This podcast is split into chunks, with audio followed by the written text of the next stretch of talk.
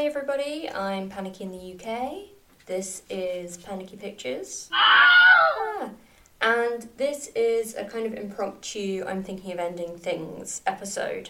Um, I wasn't initially planning on doing an episode on this, but after a lot of thinking and a lot of discussion about the film, I realised that I had a lot to say about it, so uh, I decided that I would do one of these. Um, the film has been out for just over a week now, but I wanted to finish reading the source novel uh, so that I could uh, discuss that too. So, I will just say right at the top that I am going to be talking about plot points that occur throughout the film and the novel. Um, so, if you've seen or read one but not the other, and you don't want to be spoiled for both of them, or if you haven't engaged with either at all, I don't know why you'd be listening to this, but whatever. If you're avoiding spoilers in any way, um, this probably is not the episode for you. Uh, obviously, feel free to come back later if you like. Um, but I just thought I'd get that out of the way right at the top.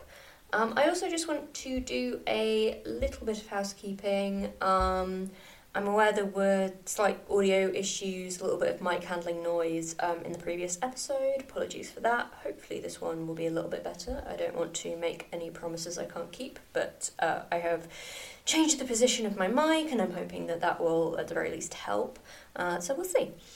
Um, so, uh, I'm trying to get these episodes out uh, roughly every two weeks. Um, the last episode was about uh, mm, more than three weeks ago now, I think, actually. And uh, my next episode is scheduled for a week from today when I'm recording this. So uh, that schedule hasn't really held, but as I say, this is an impromptu episode. I wanted to finish reading the book first, so that kind of threw off my schedule a little bit. It doesn't really matter, just thought I'd let you know. Generally speaking, I'm going for roughly every couple of weeks. And one last tiny bit of housekeeping um, before we launch right into it is that I did mention in my previous episode that I was thinking of watching Bad Boys, um, which George Gallo, the screenwriter for Midnight Run, also wrote. He actually only wrote the story, he didn't write the screenplay. Uh, and I have watched it in the interim, and I did not like it. Um, so, if you want to uh, see me describe what I did not like about Bad Boys, uh, feel free to check out my Letterboxd, and uh, the link is in the description uh, to my Letterboxd generally, not just to that review, but you can find it. Um, just thought I'd mention that anyway. Uh, yeah, so keeping you updated. Alright, let's start talking about Charlie Kaufman. I'm very excited. So, uh, I'm a big fan of Charlie Kaufman. I've seen all of his films apart from Human Nature and Confessions of a Dangerous Mind, which I think I know don't generally seem to kind of get counted in the Kaufman canon uh, for whatever reason. Um, I kind of forgot they existed, and I feel like a lot of people do. But I've been a huge fan of his for many years, and uh, the first film of his that I ever saw would have been Being John Malkovich from 99, which was his first film, his first produced screenplay. Uh, I very much doubt that I saw it in 99. I would have been a little bit too young, I think, but I am pretty sure that I saw it not too long after that. Um, probably early teens or a little bit before, I imagine. Um, so probably sometime in the early 2000s. It completely blew me away. It's still one of my favourite films. Um, and I've pretty much loved every Kaufman film I've seen since then, um, some more than others. Um, Synecdoche, New York is one uh, that's kind of the high watermark for me. I know that it is divisive for some people, but um, for me it really is his masterpiece. And the best thing he's ever done. I also liked Anomalisa, I think, a lot more than many people did. Um, for me, Eternal Sunshine actually is probably the weakest, which I know is very much a minority opinion. But, you know, for me, it's the one that maybe works the least. I'd have to rewatch Adaptation to say for sure, but I, I really remember liking Adaptation very much. Um, so anyway, I've been I uh, I really want to do a big Kaufman rewatch. Actually, I rewatched Synecdoche earlier this year. I just rewatched Being John Malkovich, and I saw I'm Thinking of Ending Things last week. Um, but I would really like to rewatch uh, the others at some point in the near future. Anyway, suffice to say, I'm a big fan. But until this movie came out and everybody was talking about it, I think there was some kind of um, truisms or received wisdoms about Kaufman as a filmmaker that I hadn't been aware of, uh, and that I then kind of started seeing in a lot of places. Um, so I just want to kind of address some of those or discuss some of those. Um, so one thing that I've heard is that uh, he is a better writer than he is a director. I think particularly in Mark Kermode's review, who's very much kind of pushing this narrative, and it's something that I've also seen echoed elsewhere. Um, particularly on uh, in a review on Letterboxd that I saw, although that review shared quite a lot of points with Kermode's review, so I do wonder if maybe it was influenced by him or they just have very similar outlooks. Um, I don't personally agree with that take. Um, for me, as I said, Synecdoche, New York is kind of his masterpiece. Um, I really liked Anomalisa. I think I'm thinking of ending things. Well, we'll get to what I think about I'm thinking of ending things, but I, I think it's well directed.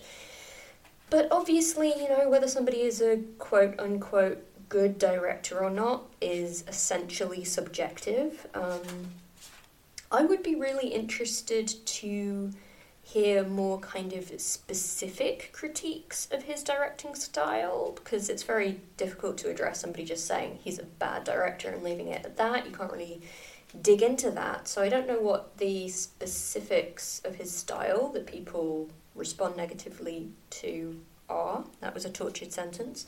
Um, I'd be interested to know, but anyway, I disagree with that take. I actually think that the films that he's directed or uh, co directed himself uh, are among his best work. Um, but you know, I mean, I am a big fan of his work in general. I agree that as a writer, he is an astonishing talent and one of the best out there. Um, maybe I wouldn't say that of him as a director. Maybe if he were working with somebody else's material, um, we would, or I would, be able to kind of see those flaws more clearly as it is. Um, I, I don't get it. Um, so the next thing that I saw, um, and this was a discussion, but again, this is kind of a sentiment that I have seen echoed um, in other places, is that Kaufman hates himself and women, um, which is so interesting to me. Um, I have no idea whether or not Kaufman hates himself. I think certainly he's very um, self reflexive and maybe quite self critical, although I think in other ways, you know, I think maybe. Mm, is there an arrogance to him? I don't know. There's, if there's an arrogance to Kaufman, it's one that I find uh, quite charismatic. But, um, you know, I think maybe there's like a little bit of a strain of narcissism in Kaufman, potentially, and I think that that can sometimes manifest as self loathing and sometimes manifest as self regard. And I try not to project too much, but uh, you know, um, maybe that's something that I can understand people reading into Kaufman. What I do not understand, and seems to be quite widespread, is the idea that he hates women.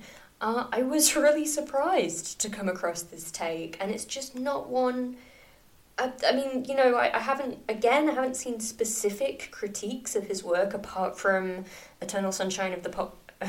sorry, take that again. Eternal Sunshine of the Spotless Mind is a Manny Pix. Mm, for fuck's sake, I can't talk. Eternal Sunshine of the Spotless Mind is a manic pixie dream girl narrative. Um, I mean, to me, it's very clear that it's a deconstruction of that, but obviously, other readings are available other than that, I really don't see it. Um, all I can think is that, on the whole, Kaufman's characters tend to be very flawed. And that's the case with his protagonists, and it's also the case with a lot of his female characters. I think those characters are flawed in different ways that, to me, don't reflect misogynistic stereotypes or don't really seem to be very much tied to gender at all. Um, I think that some, not all, of his protagonists' flaws include some level of misogyny. Um, and I wonder if maybe this autobiographical reading that a lot of people have um, of Kaufman's work is why they feel that maybe the text or the author is condoning those attitudes.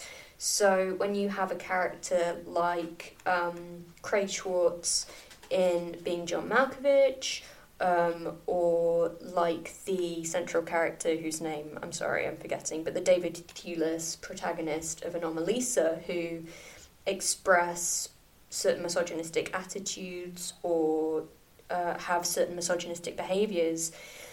If people are reading those characters as being autobiographical, then I guess they're seeing Kaufman and the text as condoning those behaviors and attitudes. I don't see that at all. I mean, I think if you look at the endings of both being John Malkovich and Anomalisa, and you see the endings that he gives the men in comparison with the endings that he gives the women, I really don't think that you can read um, a hatred of women in there. Um, these men are often kind of trapped in very miserable circumstances in a way that I don't think the film is necessarily portraying as being a tragedy, certainly in the case of being John Malkovich. And the women are liberated and they're thriving out of the shadow of this kind of control freak of a man. Um, so, to me, that reading um, just really doesn't make sense. Um, maybe, again, if I kind of got some more specifics of what people are referring to, I understand a little bit better why they have that reading. Um, but I don't know, it just kind of seems to be a vibe that people get, and I just really don't share it. Like, I have the absolute opposite reaction to his work. It's really interesting. Um, I've talked a little bit about the autobiographical reading that people have. Um, I think that he invites that, obviously, in adaptation um, by making the protagonist um, himself to me, I think that's kind of playful. Um, that he's kind of making a joke about self reflexivity. That he's playing with those ideas. I don't think it's uncommon for writers to um, use themselves in their central characters to some extent, but I certainly don't think that Kaufman is uh, more inclined towards this than many other writers. Um, I mean, uh, an example that I used in a discussion was Nora Ephron, right, who, um, you know, wrote Heartburn, which was very much an autobiographical novel, and then, you know, adapted it into a screenplay. And then I think that you can make the argument that from then on, you know, the majority of her protagonists, at the very least, have some element of her in them. Um, uh, that's just an example that I plucked out of the air, but what I'm saying is that I don't think Kaufman is alone in doing this. Um, and I think that his characters actually are quite distinct. There are similarities between some of them. Um, I think, in particular, and I'll talk a little bit more about this uh, later, I think that um, Caden, the Philip Seymour Hoffman character in Synecdoche, New York, and Jake, the Jesse Plemons character in I'm Thinking of Ending Things, although he isn't mm, technically the protagonist, we'll talk about that. Um, I think that those have quite a lot in common. There are certain commonalities between them. Um, the rest of his characters, I don't know. Uh, to me, they're distinct enough not to read them as all kind of being the same person. Certainly being used to explore the same ideas and anxieties, but not the same person. So that's my take. You know, um, I'm sure many people will vehemently disagree with me, and I look forward to hearing about that, but there it is.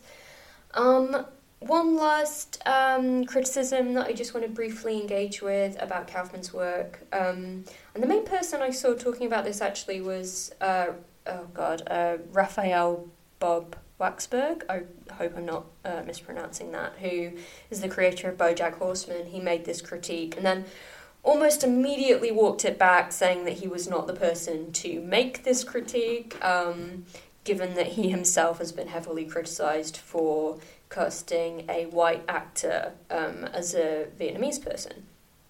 I'm a big fan of BoJack Horseman and um, Bob Waksberg's other work, um, The Exquisite Corpse Project, etc. Um, but yeah, I think he was kind of he was a little bit out of line, maybe um, thinking that he, uh, you know, um, was a good person to be making this criticism. I do think it's a valid criticism, but um, and I can't speak on you know race really. Um, as a white person, I want to stay in my lane as far as that goes.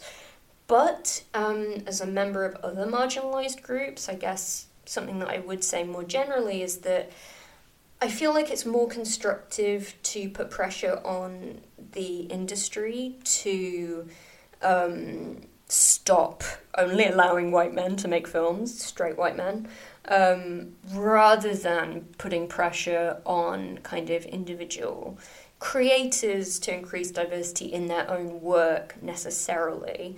Um, which is not to say that creators shouldn't be doing that, but just that I think that it's more of a systemic problem than one that you can really lay at the feet of any individual.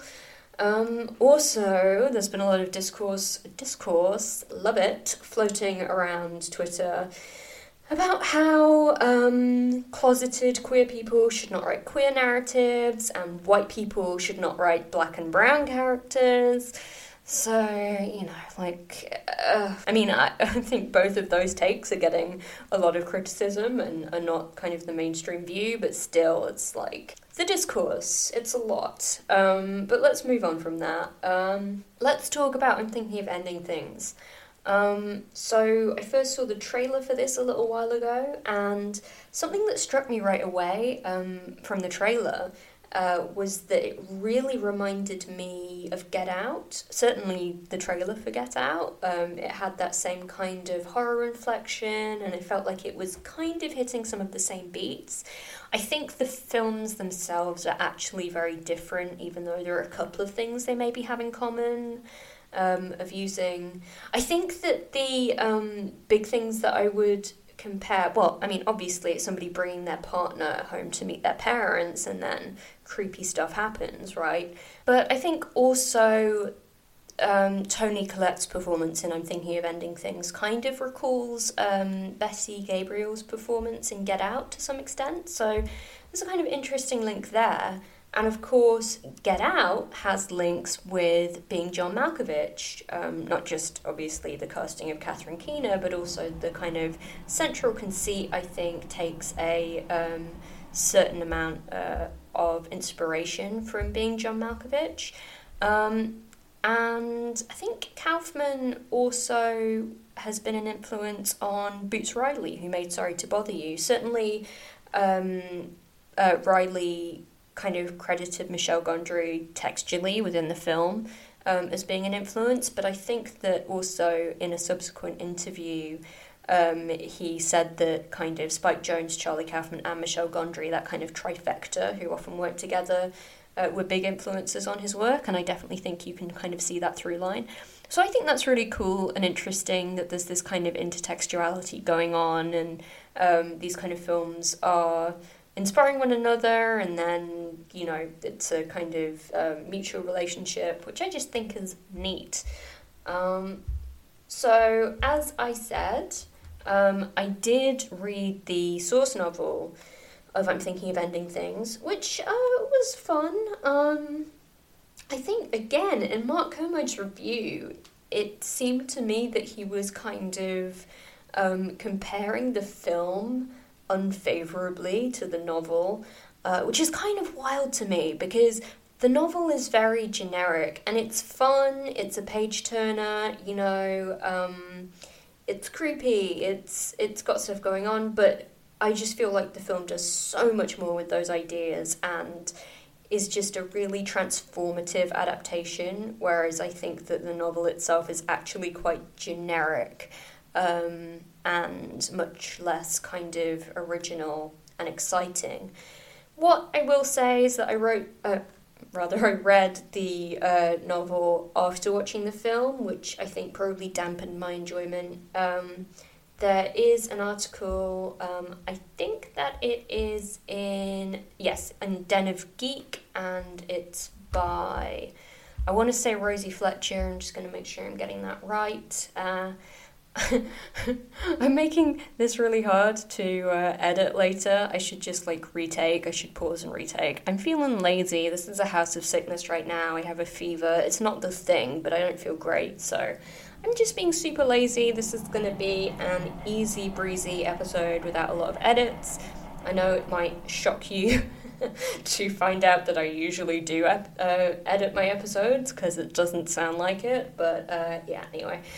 So, Rosie Fletcher, yes, she wrote this uh, Den of Geek um, article basically comparing the two, the novel and the film. She's a lot more positive about the novel than I was, um, but she does say that it's probably better to read the novel first uh, because I think essentially because the novel is so much more plot driven, whereas the film is a lot more atmospheric. So it's not really going to ruin the film for you if you know what's going to happen at the end, especially because um, the film adaptation relies so much less on kind of twists. It really kind of peppers clues in right from the very beginning, uh, whereas the novel does rely a lot more, I think, on withholding certain information and feeding certain information in a specific order to kind of lead you towards a certain conclusion.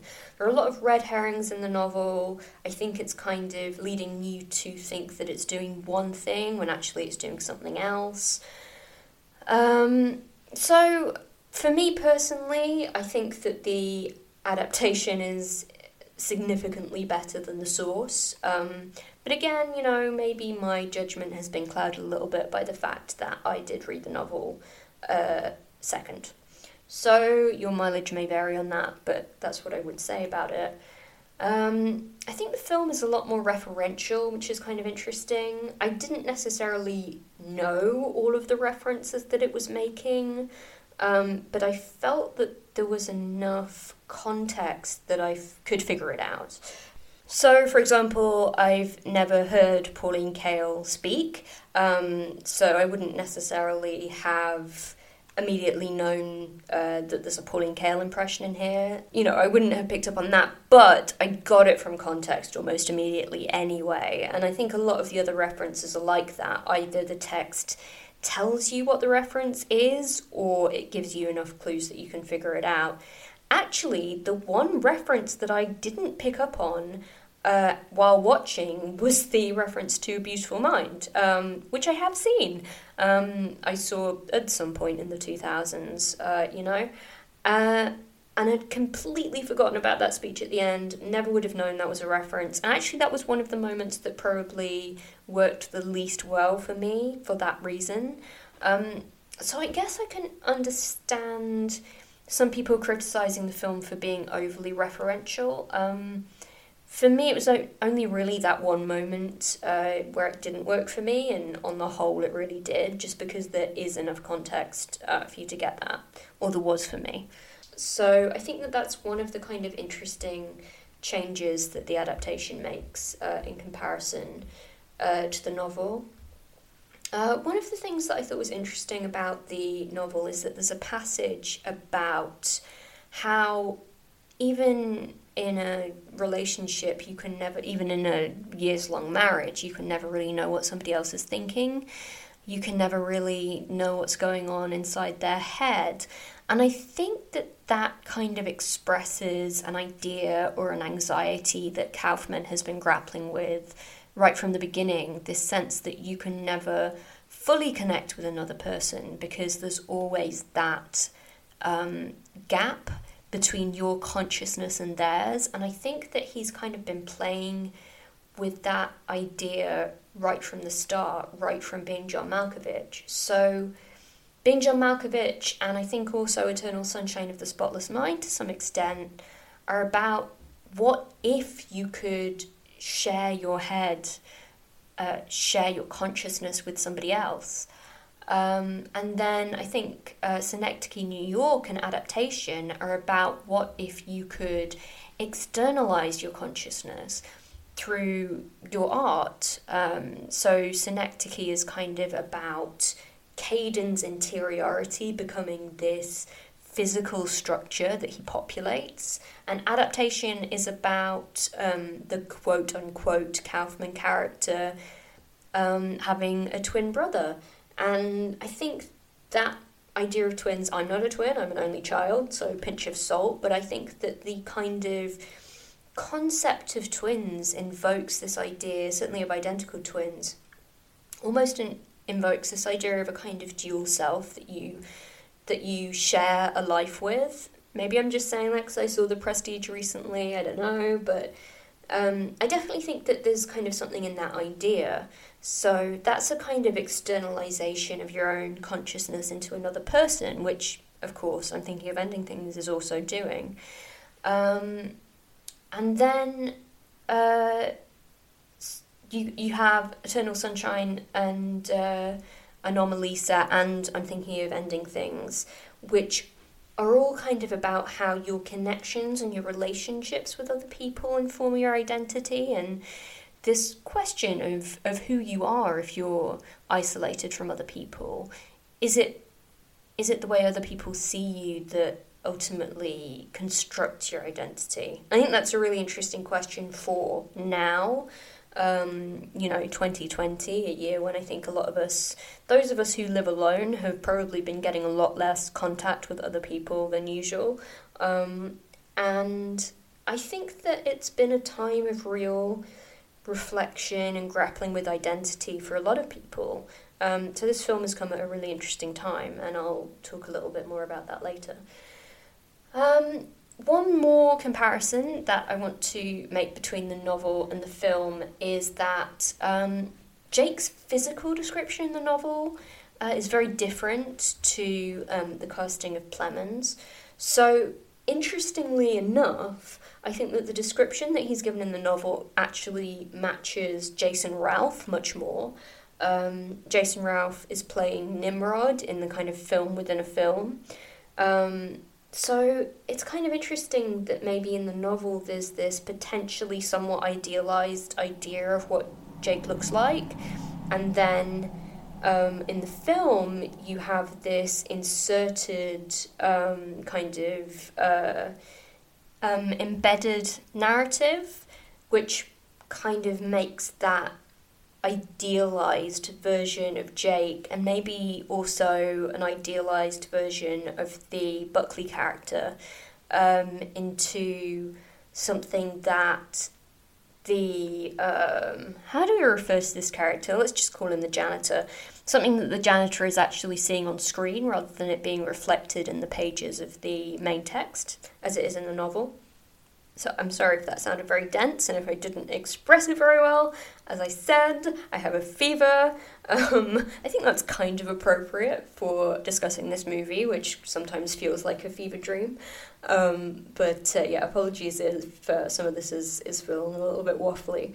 Um, but I, I, just want to talk a little bit more uh, broadly about the casting of the film in general. Um, I think Buckley is absolutely fantastic, and I've been a big fan of hers. I think the first thing I ever saw her in was Beast, where she was great, and then she was also great in Wild Rose. Not a film I liked as much as I liked Beast, but her performance was incredible um, and a total star maker. Although, according to an interview I read with Kaufman, it was actually her performance in Beast um, that uh, convinced him to cast her in this. Um, so, you know, I think Beast is just fantastic and actually, in some ways, quite um, similar thematically to I'm Thinking of Ending Things, even though stylistically it's completely different. Um, still, these kind of ideas of identity and relationships. Um, that are in common between those two films. Um, I also want to talk about Plemons. Um, I like Jesse Plemons. Um, one thing that I noticed, right? So Plemons played uh, Philip Seymour Hoffman's son in The Master, which was one of um, two Paul Thomas Anderson narrative features, which I haven't seen yet, but um, I am aware that they played father and son. I think there's an obvious kind of physical resemblance between them, and I think um, it kind of makes sense that that Plemons is playing Jake here because I do think that Jake is in many ways a successor to the Philip Seymour Hoffman character in Synecdoche, New York, which I think of Kaufman's films is the one that has the most uh, in common with I'm Thinking of Ending Things. Um, and then, of course, you've got Toni Collette, who is great. You've got David Thewlis, also great, who um, played uh, the main character in Anomalisa, of course. Um, so the core cast is fantastic, um, and I think uh, some really interesting choices made there. Um, and again, you know the the two uh, kind of main characters, the Plemons and Buckley characters, don't necessarily match up to the physical descriptions they're given in the novel, but I think that they're really, really well cast. Oh, and there was one last thing I wanted to say about the casting, which I imagine was probably a complete coincidence, but I think it's kind of amusing that the two uh, main actors in the film are both called Jesse. Um, I'm sure that Kaufman cast them on the basis of their talent, which is huge, um, and not because they're both called Jesse, but I do think that that's kind of a fun little thing, and maybe there was some kind of element of that that fed into the casting. I don't know. Either way, it's um, it's a fun and kind of apt uh, coincidence. Alright, so let's move on from casting talk and talk a little bit about ipseity. Uh, this is uh, a word which is kind of um, quite pointedly used in the film, and that's actually one of the things which does come from the novel, interestingly enough. Um, I looked up the word, it is defined within the film. Uh, but I wanted to know a little bit more about it. And the first thing that came up was an ipseity disorder, which is essentially when a person's sense of basic self is disrupted. Um, and that's not so much um, disruption to your identity in terms of things like narrative memory, uh, which is much more present in the film, but the sense that things are happening to you um, and not to a different person. And I think maybe that resonates more actually with the novel um, than it does with the film, although it kind of works for both. But I thought that that was uh, quite interesting and it reminded me of the use of the uh, delusion in Anomalisa, uh, which I think is never actually name checked within the film itself, but is just kind of um, more obliquely referred to. But the Fregoli delusion is essentially what Anom- Anomalisa depicts, which is where everybody looks the same to you. So I think it's kind of interesting that Kaufman again is kind of um, invoking these kind of psychiatric disorders in this way. Um, I think it's much more thorough in Anomalisa, much more thorough an exploration of a very specific phenomenon, whereas I think what's happening um, in the film I'm thinking of ending things is much more left up to interpretation. Although in the novel, I think it's pretty clear that this is somebody suffering from dissociative identity disorder. I quite like the fact that Kaufman kind of gets away from that a little bit um, and makes it more kind of multivalent because I think that potentially the novel is feeding into a kind of problematic trope of making characters with any kind of psychiatric disorder scary or threatening. Um, and although in the end that character doesn't end up being a danger to anybody except himself, I think still in, in the way the the novel unfolds, um, he is positioned um, as this kind of threatening and dangerous character in a way that, that I think is mm, it's not ideal for me. And I think that Kaufman gets away from that uh, in a way that I appreciate. Uh, I think it's also interesting um, that the film, though it's filtered through Buckley's interiority, just as the um, novel is obviously filtered through the narrator's interiority, her strangeness in the film is much more obvious. Um, and in fact, I think that the audience realizes that there's something strange about her as a character uh, before we realize that there's something strange about the world that we're being shown as a whole. Um, so it's almost as if her strangeness kind of overwhelms the strangeness of the world, or potentially is even the cause of it.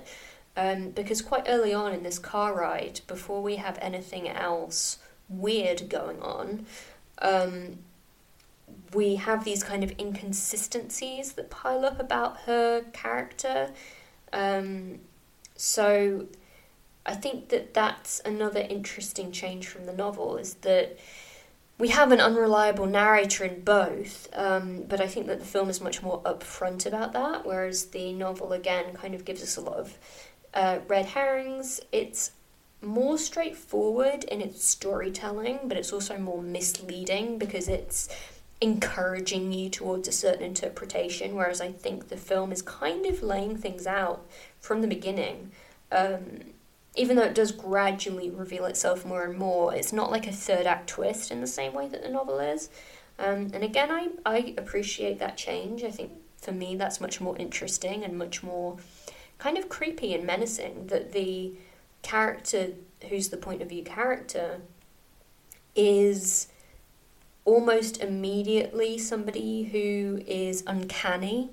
Um, and I think that that really kind of puts you on edge as an audience uh, to know that your kind of avatar for experiencing this world is strange um, and not quite right. Um, so I think that that's a really interesting choice um, and, uh, and one that I appreciate from Kaufman. Um, so I want to talk about this character a little bit more um, who, even though she's kind of been described as a cipher by some reviewers, and I think even, I think actually I used that phrase in my Letterboxd write up that she's a cipher, um, because I kind of internalized that from from other critics. Not that I'm a critic, but you know what I mean. Um, but I think it's actually a lot more kind of interesting than that. Um, Kaufman's talked about how you know, he wanted to make sure that Buckley really had something to get her teeth into and to kind of make it a real character. And I think a lot of the credit for that does go to Buckley, but I think that some of it does, or a lot of it does go to Kaufman as well. Um, and again, this is really different from the novel. In the novel, it's Jake who kind of has this academic career, whereas it, I, I'm not sure if it's even clear what the narrator does. Um, whereas here, instead of making her kind of a blank slate, it's more that there there's such a variety of things that she does or is interested in um, that kind of often contradict one another. Um, so it, it, she's equally nebulous, but not because she doesn't have an identity of her own, but because her identity is kind of pulling in different directions. Um, so I think that what's another thing that's different about the film is that Jake here is much less academic. There's a long discussion of him getting a pin for um, diligence rather than for academic achievement, and that being kind of a blow to his ego because it's kind of like A for effort, um, but not so much for attainment. Um, so to me, I think the Buckley character is less a kind of idealized girlfriend for him in the film and more this kind of wish fulfillment avatar of things that he wishes that he had done with his life, wishes that he had been able to do with his life. So, all of these kind of careers that are very academic, I think that these are aspirations that he may have had, which he wasn't able to achieve. And she's a version of himself that he can imagine his parents approving of. Um, and being proud of or being impressed by. And then that kind of breaks down with the paintings. Um, she shows um, the parents these paintings that she supposedly painted, and they just don't understand them. And then later, she goes down into the basement, she sees these paintings, and the ones that she actually showed on her phone are credited to somebody else. But there are all these other paintings that are painted by Jake so I think that while the academic careers that Buckley has supposedly had are not real, I think that these paintings, the ones in the basement, they are real. And that is a part of Jake that he desperately wanted his parents to understand and approve of, and he just, you know, could never connect with them over it because they didn't understand where that art was coming from or what it meant. So I think that's really interesting and kind of poignant. And I think that's one of the things that I find really interesting and impressive about the film is that I don't think that Buckley is, as I said, this idealized girlfriend figure. So the other day I watched Ruby Sparks for the first time, which is kind of playing with a similar idea in a completely different way. And I think it's a really good film, by the way, um, but just much less abstract and much more kind of straightforward. And there, I think the Ruby Sparks figure is an idealized girlfriend as well as being a kind of projection of uh, the Paul Dano character's self. Whereas here, I think that kind of um, ideal girlfriend thing is much less what's going on than an idealized self, um, a a version of Jake that he thinks might have been more successful in the world than he was. And I want to kind of relate that a little bit to the idea of um, queerness in this film, which I don't think is obvious. So, queerness is something that Kaufman has kind of explored a little bit before, certainly in being John Malkovich. I mean, that's the big one. I think that film is very queer. Obviously, you have a same sex relationship between two women, but also you have the potential idea of transness in that film. Um, it doesn't really end up going anywhere, but it's introduced in quite an interesting way. And I'm not sure, I mean, I think the fact that that character doesn't end up transitioning doesn't necessarily negate the idea that they may be trans. Um, so that's very much there in being John Malkovich. And then in Synecdoche, New York, again, you know, there's this kind of idea of inhabiting another gender, of of living as another gender, or living in uh, a body uh, which is read as being a different gender. Um, and you know, there are kind of intimations of homosexuality there and transness. Um, not in a very explicit way, but it is kind of there under the surface. Uh, and I think here as well, you know, you have these two really interesting and significant conversations between uh, the two Jessies in the car. And in one, um, Jake kind of reprimands the Buckley character. Uh, I'm sorry, I have a terrible frog in my throat. I'd love to think that it makes me sound like Catherine Keener. I think it probably just makes me sound uh, painful to listen to. Uh, but anyway, so in one of these conversations, um, Jake kind of reprimands the uh, Buckley character for using the word sissy. And then later there's another conversation where they um, kind of talk about um, homosexuality having been blamed on mothers at one point. And he kind of um, picks her up for conflating homosexuality with psychiatric disorders in that conversation. None of this is in the novel. And I do wonder if there's maybe some possibility that you can read Jake as being queer in some way, and maybe that's why he's chosen this kind of um, female avatar, um, rather than it being that she's, again, this kind of um, idealized wish fulfillment girlfriend. I mean, that's just one reading, and I'm sure a lot of people won't share it, but it is something that kind of occurred to me and that I thought was quite interesting. Um, I think that's a lot less present in the novel than it is in the film. Um, but it's just, you know, something I thought about. Um, but yeah, I definitely kind of felt like those ideas of kind of playing with gender and queerness were present here again. Um, in a similar way as they were in Synecdoche. And again, not as blatantly as in being John Malkovich, but that's obviously something that Kaufman is interested in and has kind of revisited uh, a couple of times.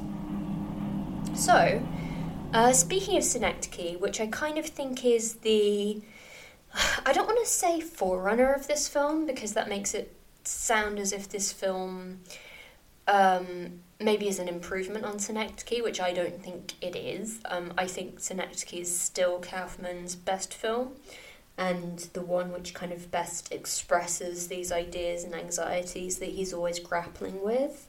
Um, I think I'm thinking of ending it as fascinating. I don't think it's as good as Synecdoche.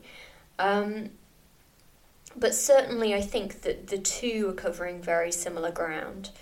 Um, and I just kind of think it's interesting that my impression is that this film has made much more of a kind of splash than Synecdoche did.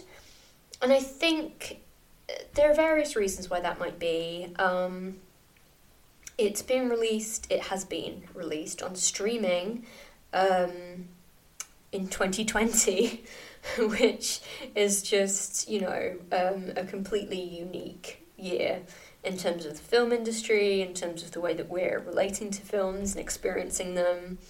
So I think that has something to do with it. I think possibly the kind of rise um, in online film culture is part of it. Um, Synecdoche came out in 2008.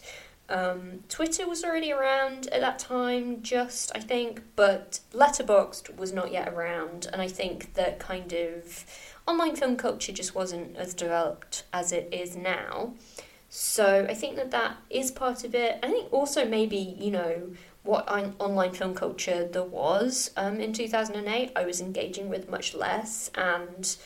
Uh, probably just kind of engaging with the conversation around the uh, release of Synecdoche less than um, this time around. But I do wonder if there's something about 2020 that has put many of us in a kind of frame of mind where self reflection and intimations of mortality, um, to uh, misquote Wordsworth, um, these are things that are very much on our mind at the moment, kind of unavoidably. So I do wonder if maybe the film dropping right now, when those feelings are so much in the zeitgeist has also um, made us more kind of receptive to it as a culture. Um, or maybe it's all just confirmation bias and it actually hasn't um, made that much of a splash at all, uh, except among a very small kind of demographic uh, online. Um, I did see somebody say on Twitter that it had sunk without a trace, which seemed like a very bold statement. Um, I feel like a lot of people are talking about it. I feel like there are lots of conversations about it. It might be that it hasn't been one of Netflix's kind of top 10 streaming things that's been released, but other than that, we don't have a lot of data about, uh, you know, viewing figures on Netflix. So I think it's um, very interesting and bold to say that it sunk without a trace, and I don't know how much data there is to support that. Also, I do just want to briefly um, uh, go on a tangent about Netflix viewing figures. So, the last ones that I saw had Umbrella Academy at number one, and it's done by minutes. So, obviously, like, Umbrella Academy is what, eight hours long or something? Um, so, obviously, if people watch 100% of Umbrella Academy versus 100% of I'm Thinking of Ending Things, Umbrella Academy is going to have the edge, even if it's the same number of people watching all of them. Anyway, uh, I just wanted to point that out. It's not that important, just something I've been thinking about. But I think that that pretty much concludes everything that I had to say about I'm thinking of ending things. I'm sure that I will turn off the microphone and then remember something else that I really wanted to talk about, um, but it's escaping me at the moment. So, I will just say that I made a playlist for the film.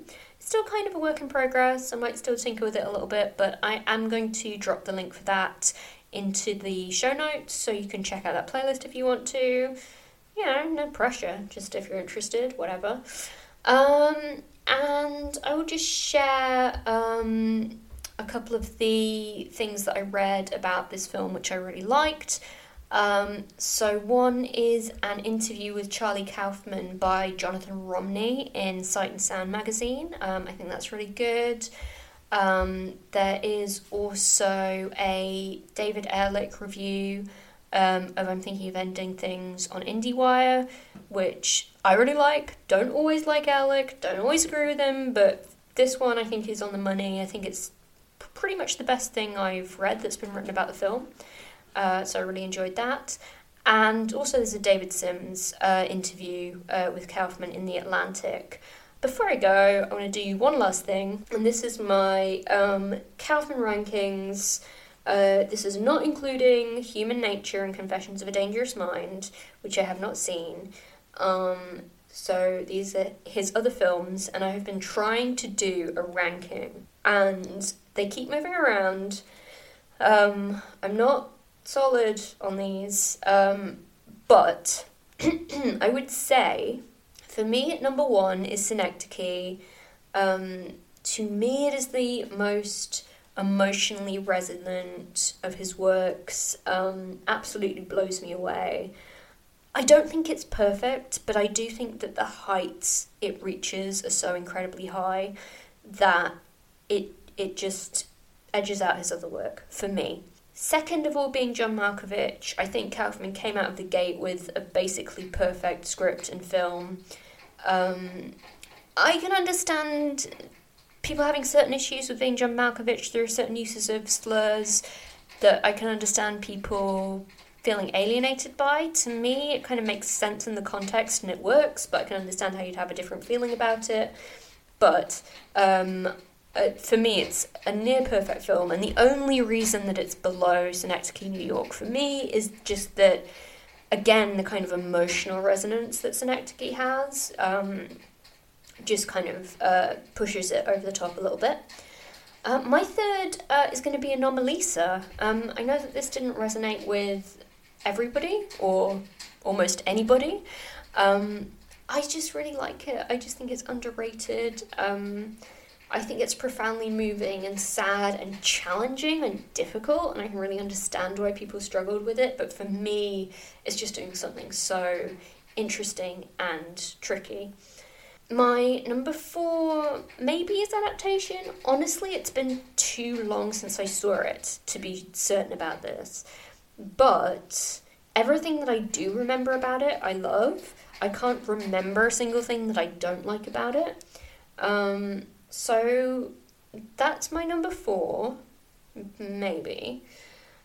At five, I've got I'm thinking of ending things because as much as it intrigues me and kind of makes my neurons fire, and I think it's so interesting and it's stuck in my mind and it's fascinating there are things about it that I do find alienating, and I also think that it's treading a lot of the same ground as Synecdoche in a way that's not as successful. So that's why it's so low, but again, this list is really shifting, things are moving around a lot. Um, I don't want anybody to get the impression that I don't like I'm thinking of ending things. It's just that I feel like it's less original than his other work, and I don't just mean because it's an adaptation, but just I feel like it's kind of going over the same ground that he's already covered in the rest of his filmography. Uh, so that's why that's so low. Um, and then at the very bottom, and this will be uh, shocking, I'm sure, to a lot of people, is Eternal Sunshine. Um, again, I don't want anybody to get the impression that I don't like this film. I just think it's so overrated among his films. I feel like Synecdoche, New York, and Anomalisa are so underrated, and Eternal Sunshine seems to be the one that most people connect with the most. And um, this isn't a mark against the film that other people like it more than I do, of course, but I just can't help but feeling that it's a little bit overhyped. And so I've put it there at the bottom. However, I need to watch it again. It's been a really long time. I think it's been nine years or something. And I, I think I've seen it twice, maybe three times. Um, but like I say, once in the last decade, and it was, you know, very beginning of the decade, a long time ago, I was a different person then, and uh, my brain wasn't fully developed, so I need to watch it again. And I do think it's a great film. Um, I just think that it's also, um, I don't know, gets a lot of love in comparison to some of his others, which for me work better. So, uh, if you want to argue with me about those rankings or tell me what your rankings are, again, you find me Letterboxd, uh, Penny in the UK, Twitter, it's all in the show notes. You can find me if you want, uh, and we can uh, have a chat about it. So, do it. Uh, Alright, I am going to sign off now. Please wish me luck in getting over my fever. Uh, again, I don't think it's the really, really bad thing. I think it's just a bug. Uh, but if my energy has been somewhat manic and my voice has been somewhat scratchy, you know why. Uh, thoughts and prayers to me, please. Um, I'm gonna go now, and I will see you in the next life, Jack.